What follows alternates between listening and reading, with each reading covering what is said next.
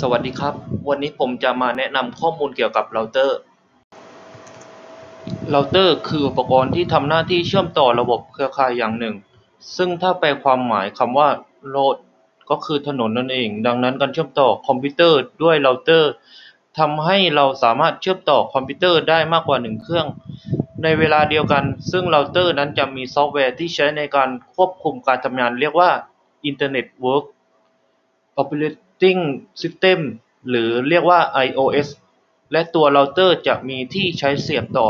สายสัญญาณเรียกว่าพอร์ต LAN ซึ่งโดยทั่วไปมักมี 4 พอร์ต หรือมากกว่า 1 เราเตอร์ใน 1 ตัว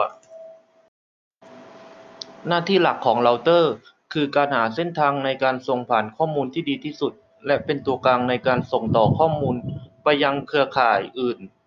ทั้งนี้เราเตอร์สามารถเชื่อมโยงเครือข่ายที่สื่อสัญญาณหลายแบบแตกต่างกัน ได้ไม่ว่าจะเป็น Ethernet Token Ring หรือ FDDI ทั้งๆที่ในแต่ระบบจะมี packet เป็นรูปแบบของตนเอง ซึ่งแตกต่างกัน โดยโปรโตคอลที่ทำงานในระดับบนหรือ layer 3ขึ้นไปเช่น IP IPX หรือ AppleTalk เมื่อมีการส่งข้อมูลก็จะบรรจุข้อมูลนั้นเป็น packet ในรูปแบบของ layer 2คือ Data Link Layer เมื่อเราเตอร์ได้รับข้อมูลมา ก็จะตรวจดูใน packet เพื่อจะทราบว่าใช้โปรโตคอลในรูปแบบใด จากนั้นก็จะตรวจดูเส้นทางข้อมูลจากตาราง Routing Table ว่าจะต้องส่งข้อมูลนี้ไปยังเครือข่ายใด จึงจะต่อปลายทางได้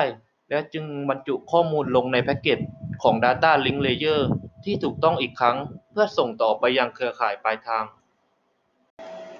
เราเตอร์มีกี่ชนิด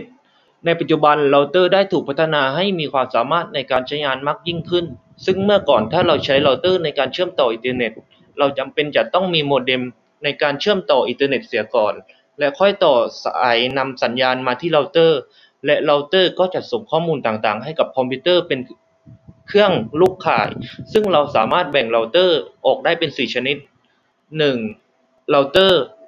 2. โมเด็มเราเตอร์ 3. wireless โมเด็มเราเตอร์ 4. wireless เราเตอร์วิธีเลือกเราเตอร์ ในปัจจุบันมีเราเตอร์หลากหลายยี่ห้อในตลาดให้เราได้เลือกซื้อ เช่น TP-Link ASUS Airleaf Netgear Link เป็นต้น ซึ่งเราต้องมีปัจจัยเหล่านี้เพื่อพิจารณาในการซื้อเบื้องต้น 1. เลือกที่การใช้งานก่อนเป็นอันดับแรกว่าเราจะนำไปใช้ทำอะไร ฟังก์ชันการทำงานครบความตามต้องการหรือไม่ 2. ราคาสมเหตุสมผลหรือไม่ 3. มีประกันตลอดอายุการใช้งานหรือไม่ สุดท้ายจะเลือกรุ่นไหนเราควรได้รับคำแนะนำจากผู้เชี่ยวชาญ หรือร้านขายอุปกรณ์เราเตอร์ ก่อนที่เราจะได้ซื้อเพื่อได้สิ่งที่คุ้มค่าที่สุด